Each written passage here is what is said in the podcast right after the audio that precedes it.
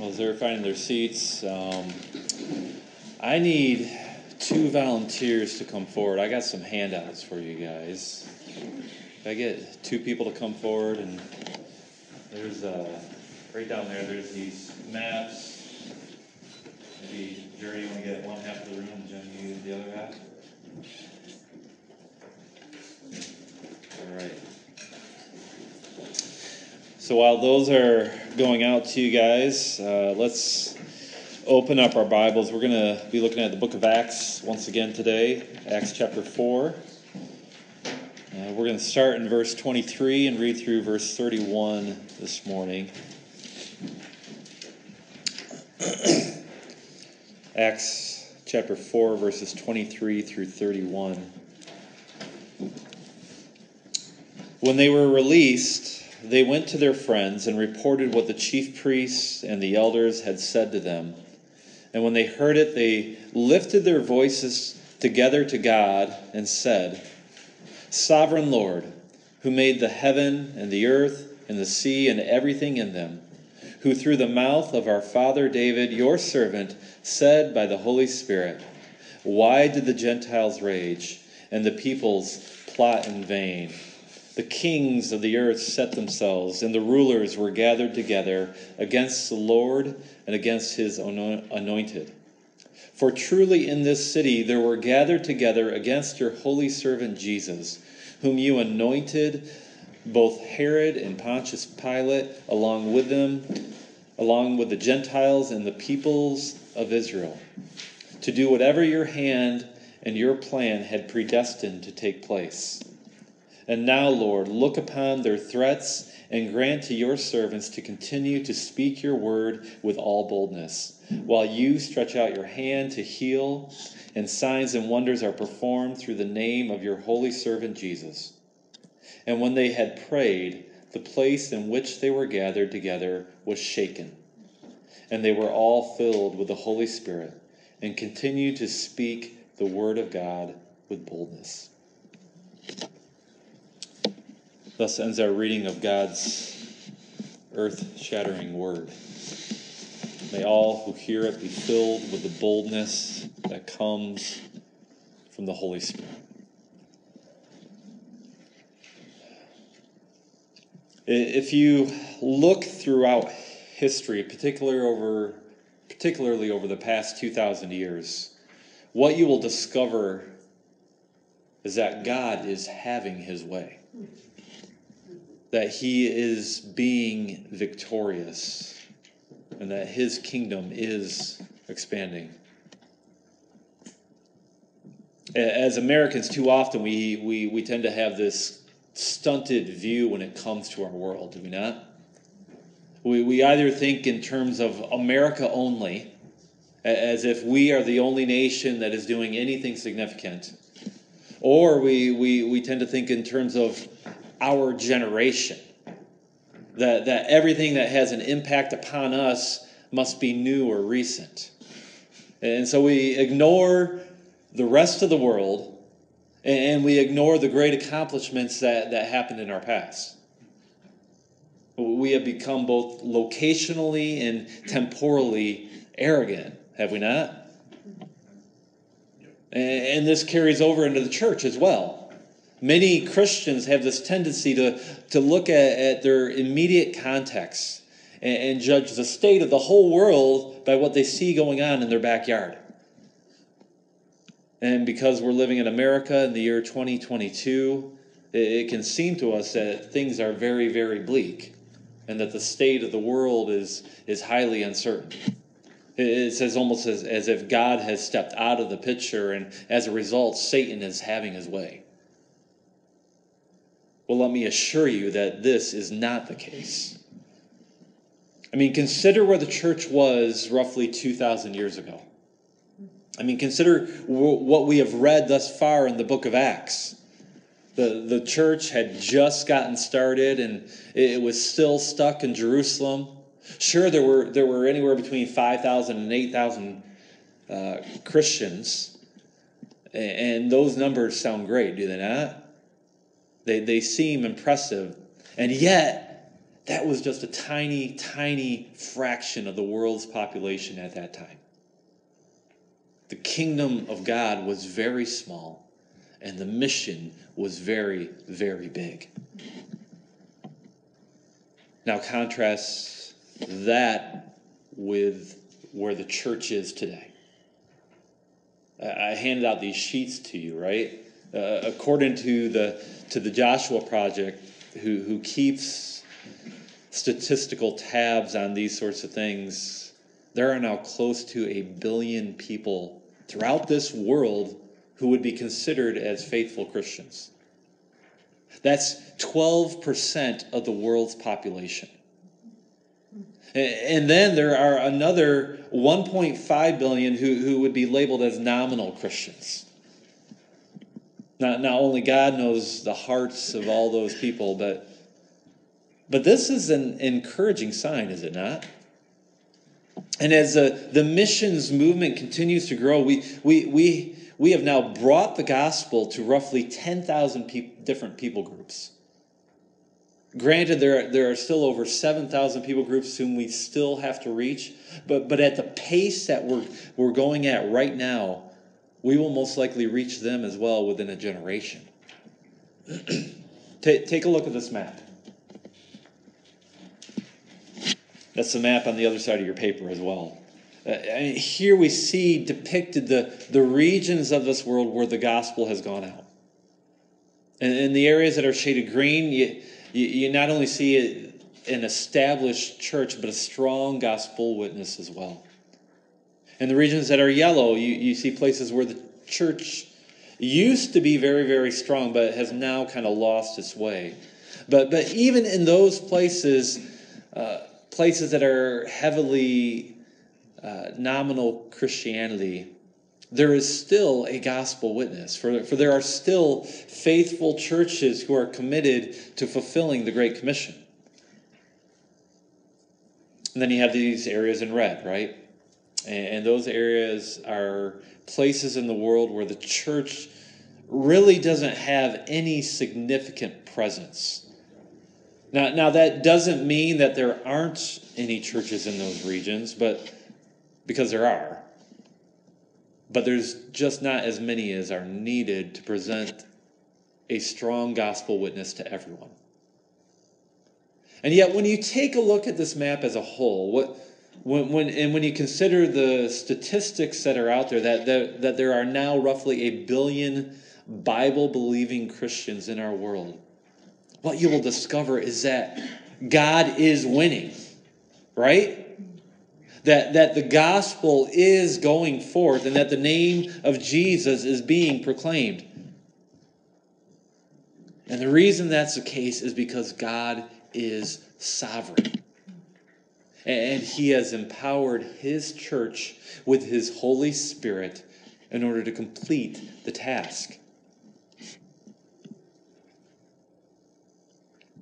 over the past few weeks, we, we have been looking at this story in the book of Acts about a, a man who was healed, right? Uh, and how this healing of this one man caused uh, a ruckus in the city of Jerusalem.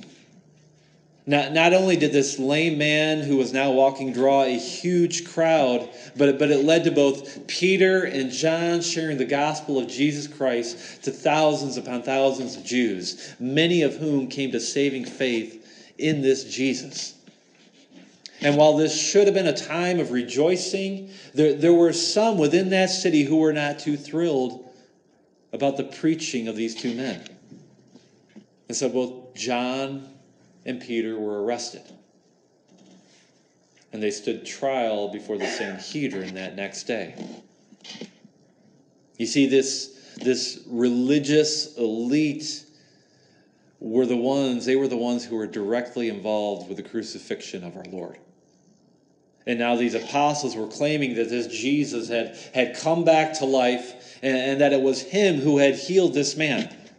And so, in an effort to suppress the truth, this Jewish council had ordered a ban on the name of Jesus. No longer was anyone to preach or to teach in this man's name. And yet, if you recall, it was both Peter and John who, in defiance to this edict, stood up and spoke. Listen to what they said. Whether it is right in the sight of God to listen to you rather than to God, you must judge. For we cannot but speak of what we have seen and heard. Well, this council they, they could not bring a charge against these men as the whole city was praising God for the good deed that they had done. And so they released these two men, but, but not without threatening them first, right? Uh, they told these men that they would be punished if they continued to pursue the course that they were taking, if they, if they continued to speak the name of Jesus. And all that leads us to our passage for today where we see these two men and how they would respond after being reprimanded and released. And the question we must ask would, would they cave to the demands of this council, or would they persist in their defiance and continue to preach the name of Jesus? Let's find out. Look, look at verse 23. When they were released, they went to their friends and reported what the chief priests and the elders had said to them. Here we see both Peter and John, after they were first released, seeking out their friends. And the reason they sought them out was to report all that happened to them. Now, we're not exactly sure where this occurred, but but the way this passage as a whole is worded, it, it makes it seem that this was a, a larger gathering and not necessarily a, a smaller, intimate setting.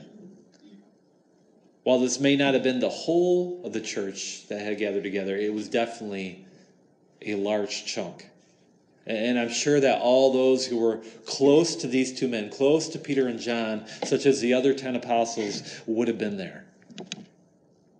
Now, now, now think about this from, from their perspective. Think about it from Peter's and John's perspective. This was really the first time since the crucifixion that they had faced any trouble, right? And now consider the difference in these men from then until now. If you know your Gospels, then you know that it was Peter who denied his Savior three times after Jesus was arrested. And yet now here we see Peter's boldness, do we not? As he stood his ground at that Jewish council, saying but he, that, that, that he could not but speak. Or, or think about how all of these men, these disciples of Jesus, had scattered. How, how, how they went and hid in fear when Jesus was taken away.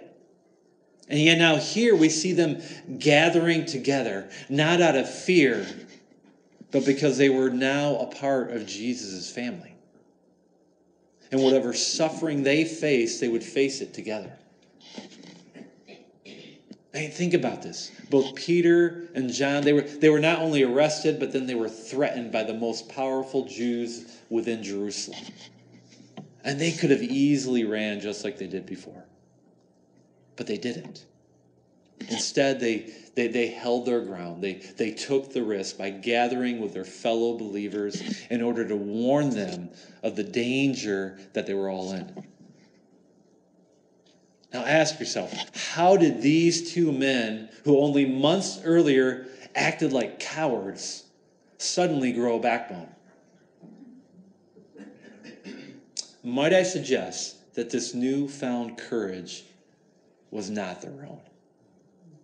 Rather, that these men had now been indwelt and empowered by the Holy Spirit. How many of us feel the pressure each and every day to keep our mouths shut? Whether it's at work or at school or within our own family, there, there, there, there's this unspoken rule, am I right? that, that, that to bring up the name of Jesus will, will only cause trouble. And, and so we feel conflicted within ourselves, right? because we know that, that the world wants us to stay silent. And yet we also know what we should be doing. That we should be proclaiming Jesus Christ no matter the consequences. To whom do you turn to when the weight of the world is upon you? When, when you feel like you're being gagged? To whom did John and Peter turn to? They, they sought out their church family, right? They sought out their friends, the very ones in whom they could trust. And, as they did this, and, and they did this in order that they might deal with it together, right? As a family. And, the, and this should be our response as well. Dear friends, God has given you an amazing family. And He has designed us to carry one another's burdens. He, he has designed us to encourage one another when we feel afraid or, or at a loss as to what to do. And so let us not hide our troubles from one another. Let us, let us not hide our fears and our anxieties. Rather, let us be there for one another that we might strengthen and be strengthened by our brothers and sisters in Christ. You see, both John and Peter went to their friends in order to share their burden, which was really a burden to them all. But that wasn't the only people they went to, was it? For there was another whom they sought. Look at, look at verse 24. And when they heard it, they lifted their voices together to God and said, Sovereign Lord, who made the heaven and the earth and the sea and everything in them. And so, what did these people do when they heard about the trouble that they were facing? They went to God in prayer. Here we once again see the, the humbleness of these early Christians, do we not? Uh, as they are now praying together in one voice to their God. They, they were now seeking God's will concerning this matter. They, they didn't assume that they knew the solution for their troubles. Instead, they, they sought the Lord Almighty in order to understand His will. And this is important, is it not? For, for throughout Jesus' ministry, he stressed the necessity of being in God's will. Consider John chapter 5, verse 19. It says this. So Jesus said to them, Truly, truly, I say to you, the Son can do nothing of his own accord, but only what he sees the Father doing. For whatever the Father does, that the Son does likewise. And so, not even Jesus relied on his own will, but only sought the will of his Father. Or, or consider the Lord's Prayer. How, how did Jesus teach his disciples how to pray? Pray then like this Our Father in heaven, hallowed be your name.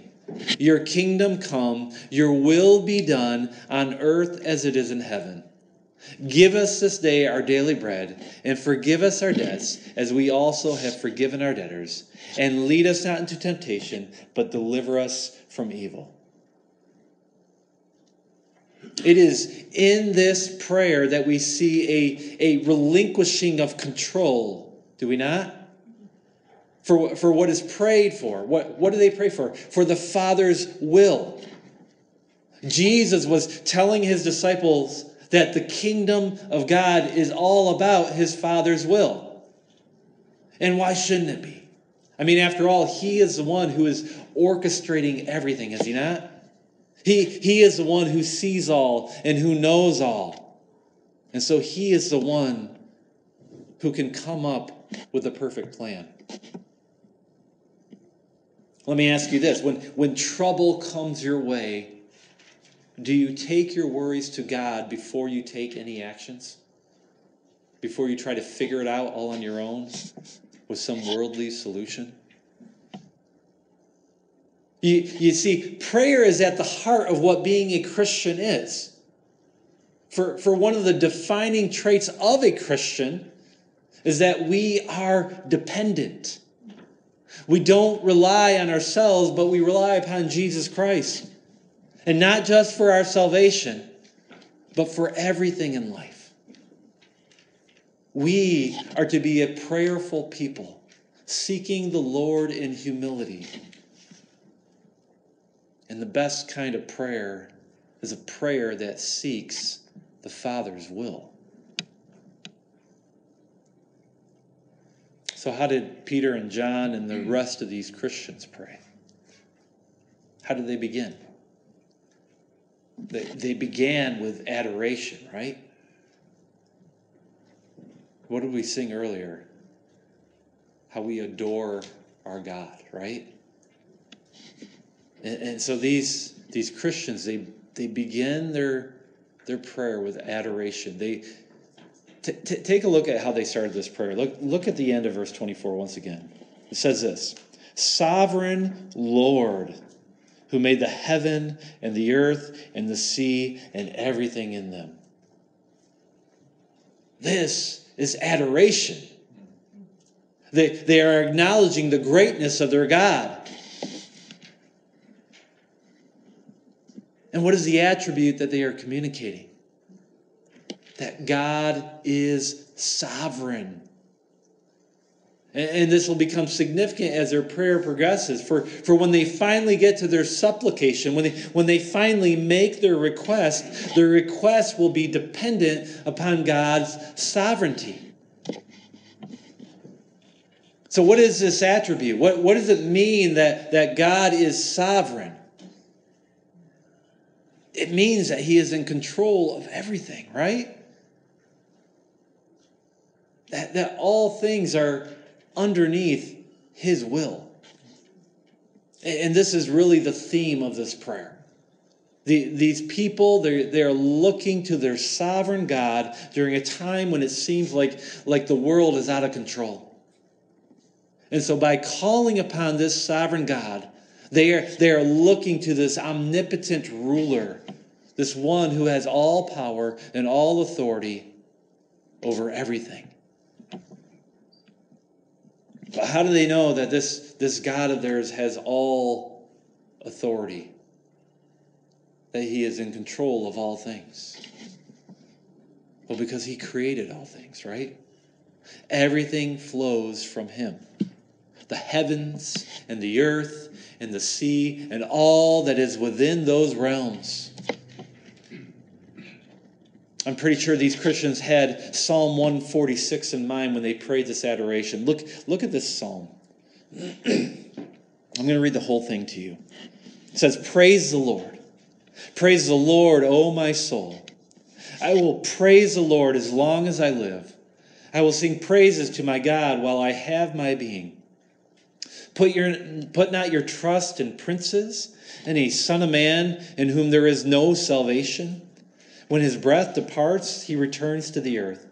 On that very day, his plans perish. Blessed is he whose help is the God of Jacob, whose hope is in the Lord his God, who made heaven and earth, the sea, and all that is in them. Did you recognize those words? Who keeps faith forever, who executes justice for the oppressed, who gives food to the hungry. The Lord sets the prisoners free. The Lord opens the eyes of the blind. The Lord lifts up those who are bowed down. The Lord loves the righteous. The Lord watches over the sojourners. He upholds the widow and the fatherless. But the way of the wicked he brings to ruin. The Lord will reign forever. Your God, O Zion, to all generations. Praise the Lord. now, now, there's a lot of things that's communicated in, in, in this psalm, but there's two things that I want to highlight for you. One, those who trust in the strengths, strength of men will be greatly disappointed. For the power of man is limited, and their plans perish with them when they go to the grave. Second thing, those who put their trust in their Creator God, well, they are blessed.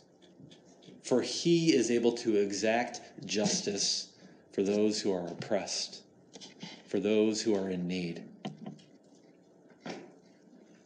I, think by beginning this prayer in the way that they did, by, by quoting this psalm, these Christians, they, they, they have set their troubles into a heavenly perspective, have they not? And, and they are now assured that this God who is sovereign will accomplish his justice by thwarting the plans of these wicked men. So let me ask you do, do you understand that the God whom you worship is in control of all things? That, that when trouble comes your way, the Lord is not surprised? When, when you are worried and, and anxious, do, do you try to see things from the perspective of your Creator? Or do you continue to view things from an earthly point of view?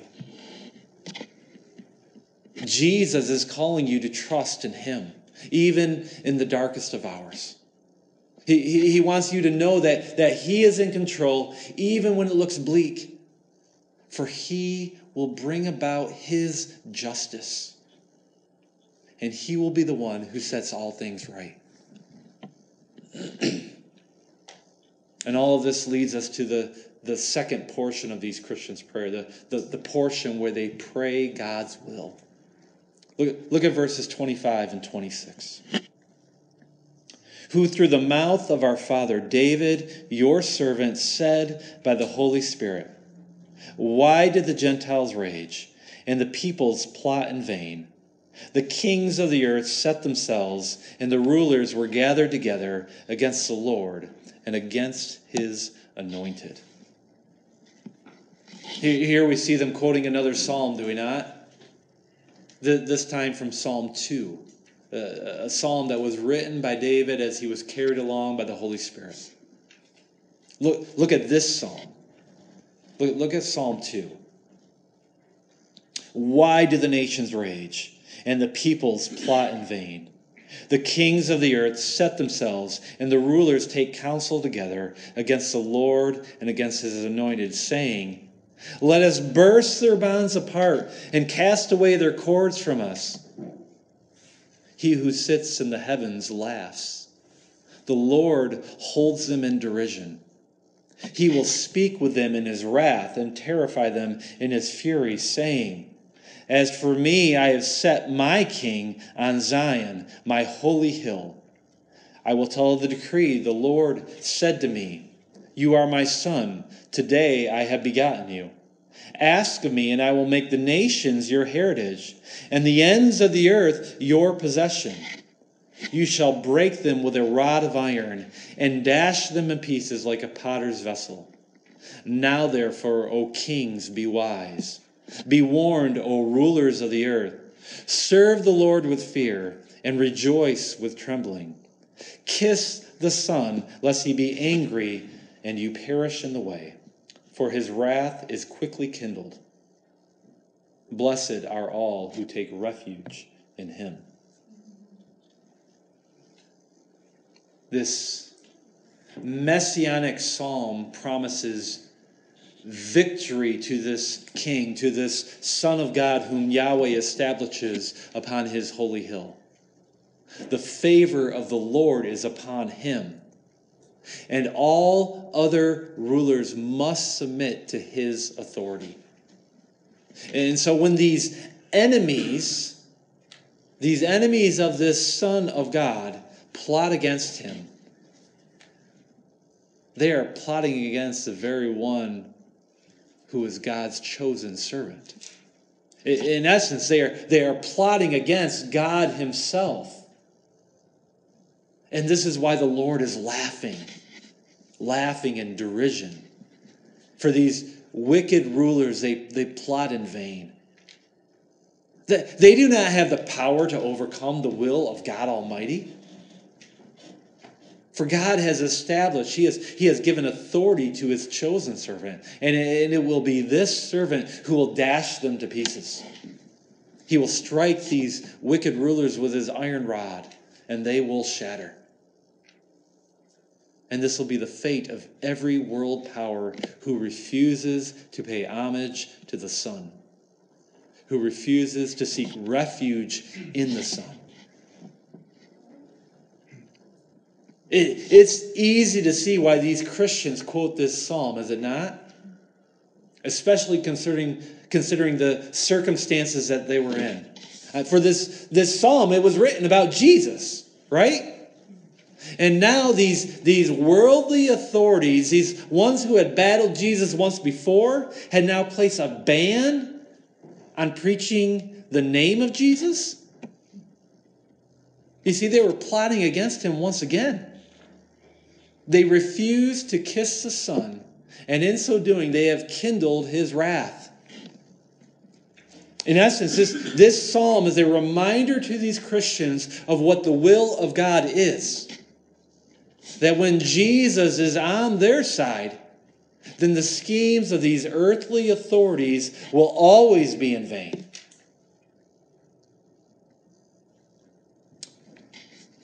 Just like these early Christians, we too need to learn how to pray the scriptures. We, we need to learn how to integrate God's word into our prayer life. And the reason we need to do that is, is so that we might be praying God's will, that we might be believing His promises, these things that have been written down for us. You see, when, when, when we pray God's word, we cannot go wrong. For this is one way that we can actually pray in the Spirit. For the words of Scripture are the words of the Spirit, are they not? These, these early Christians, they knew the will of God because they knew God's Word. But more than that, they also understood the, the meaning of this psalm because, in a, in a very real sense, they saw it lived out right before them, did they not? Look, look at verses 27 and 28 of our passage.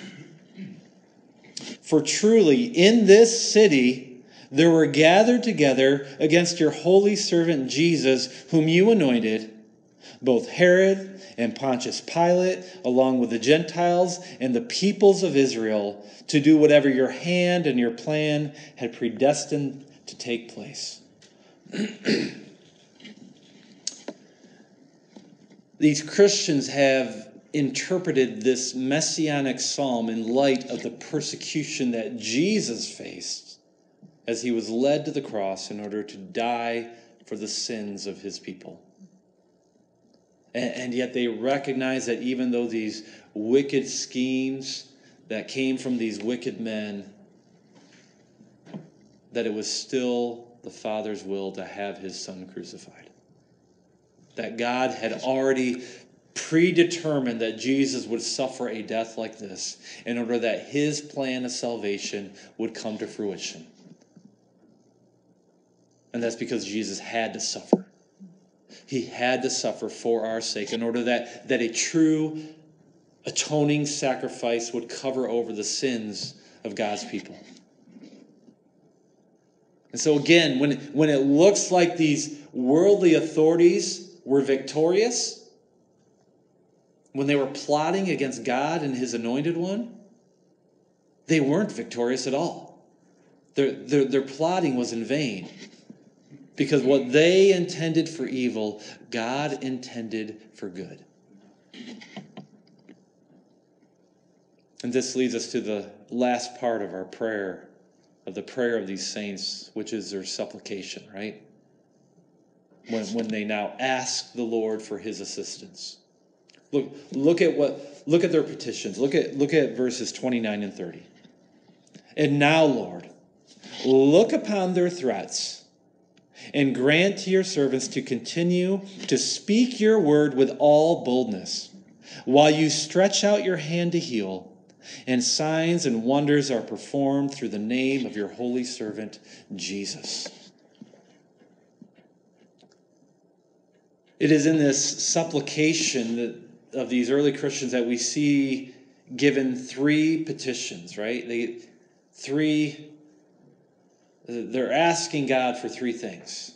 One, that, that, that God would look upon these threats that had been uttered against John and Peter. You, you, see, these, these people believe that if, if God truly examined these, these threats that were being made, then, then surely he would intervene. And the reason he would intervene is because these threats went directly against his will. I, I mean, think about it. These, these worldly authorities had placed a ban on the name of Jesus, upon the name of his exalted one the one whom he had enthroned upon his holy hill.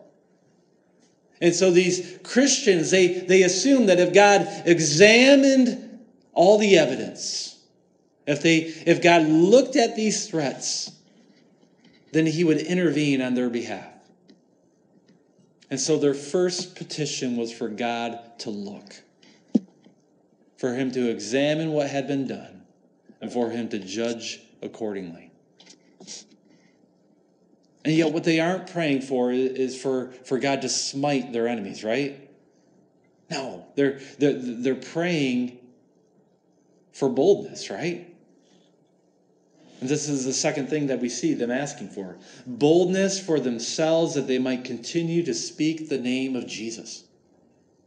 In other words, they needed courage that they might continue to preach and teach the gospel message to a lost world. And so their second petition was for boldness in the gospel. And, notice the wording that these Christians use grant to your servants.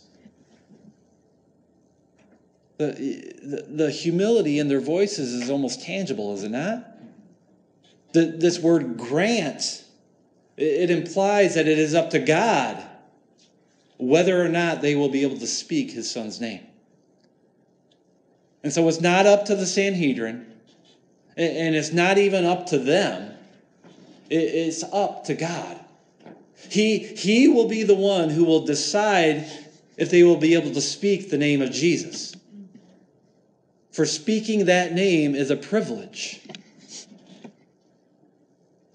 And, and then look at the other word that they chose to use this, this word servant. Now, now, now, servant implies that they have submitted themselves to the will of their king, that he is their master and they are his slaves.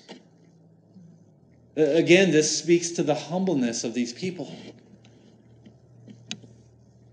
And so, what, what they are truly asking for was, was for God to allow them, was for God to grant them the privilege of continuing on in this proclaiming of the message of Jesus with the same boldness that they had before.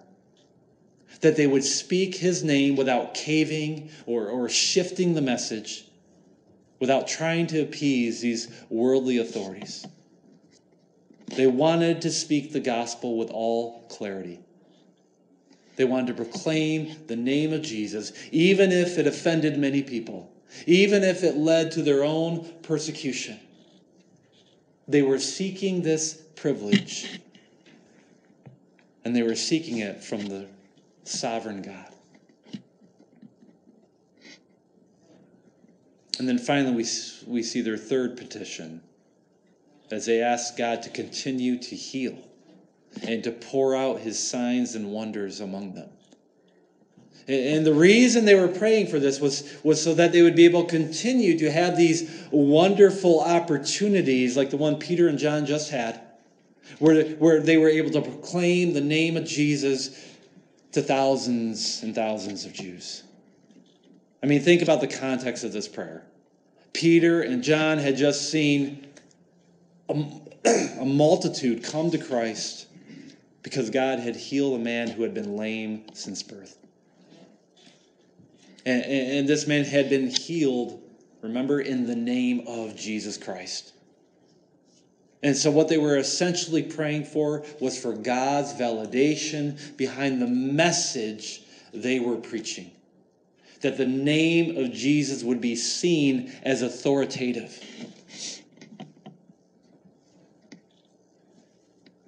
The, the way these early Christians prayed, the, the way they laid out this supplication, it, it communicated that they had a clear understanding of God's sovereignty.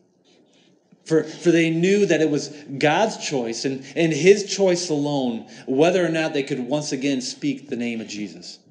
And they knew that it was God's choice and, and His choice alone when and where these miracles and signs and wonders would happen. That the healing of this crippled man was neither Peter nor John's doing. For, for they knew that it was only through God's power that any of these things could be done. So, so when we put this all together, what, what do we see in this prayer? One, we, we see a humble adoration as they acknowledge God's sovereignty. Two, we, we, we also see humility in the fact that they included scripture as they tried to both understand and pray God's will. And finally, three, we, we see humility again in their supplication as they consider themselves God's servant and only ask for his help in order that they might be a part of his will. Bo- bottom line, when you add this all up, you get a prayer where God is sovereign and where God's people are humble. How do you think God will respond to a prayer like that? Look at our last verse. Look at verse 31. And when they had prayed, the place in which they were gathered together was shaken. And they were all filled with the Holy Spirit and continued to speak the word of God with boldness. The place was shaken. in this shaking that came from God, we, we, we see this immediate response from the Lord Almighty. He had brought about a sign for these believers that, that he had heard their prayers and that he would answer them, that he was listening, that he had looked upon the threats of those worldly leaders and he would bring about his judgment. This shaking, how, how encouraging was this shaking to these people? Especially considering the trials that were before them. But it wasn't only the shaking, was it? That wasn't the only immediate response. For, for Luke also tells us that the Holy Spirit then filled them with his power, granting them the courage that they, they had just asked for, right? in order that they might boldly speak the name of Jesus. And that's what Luke tells us, right? That they continued to speak the word of God with boldness. Despite the ban that had been placed on them, they once again hit the streets in order to tell the world about their risen Savior. And this is exactly what we'll see as we continue throughout this book that, that these disciples would give a bold, bold witness of Jesus Christ. Here, here's the thing God will not be muzzled. There, there is no earthly authority that can stop him from speaking through his servants. Not the Sanhedrin, not Rome, not even the nations that consider themselves world powers today. For when we pray in God's will, you can be certain that God will answer such prayers. That He will give you the boldness that you desire to speak His gospel, to speak the name of Jesus Christ. Listen, these, these early Christians were no different than you and from me. The boldness that they had was a supernatural boldness. And we as Christians today must realize this that God still speaks through his people, that, that he has empowered his people through his Holy Spirit. But in this fact, we must also realize that, that, that we cannot bring about Christ's kingdom in our own strength, right?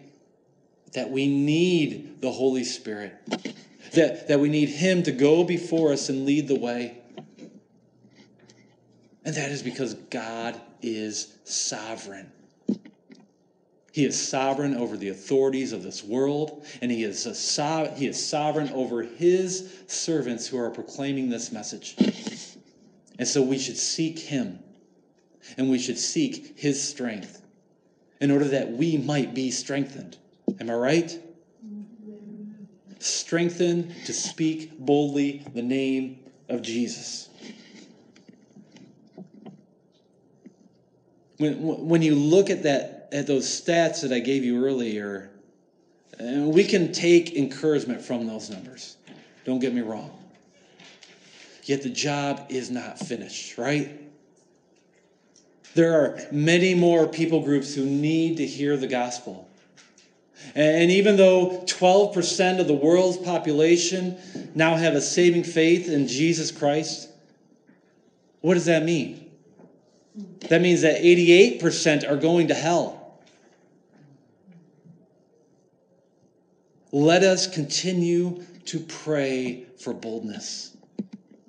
Let us continue to pray for the name of Jesus to be proclaimed. Let's bow our heads. Father, you, you truly are the sovereign God. There, there is nothing that takes place in this world without your permission.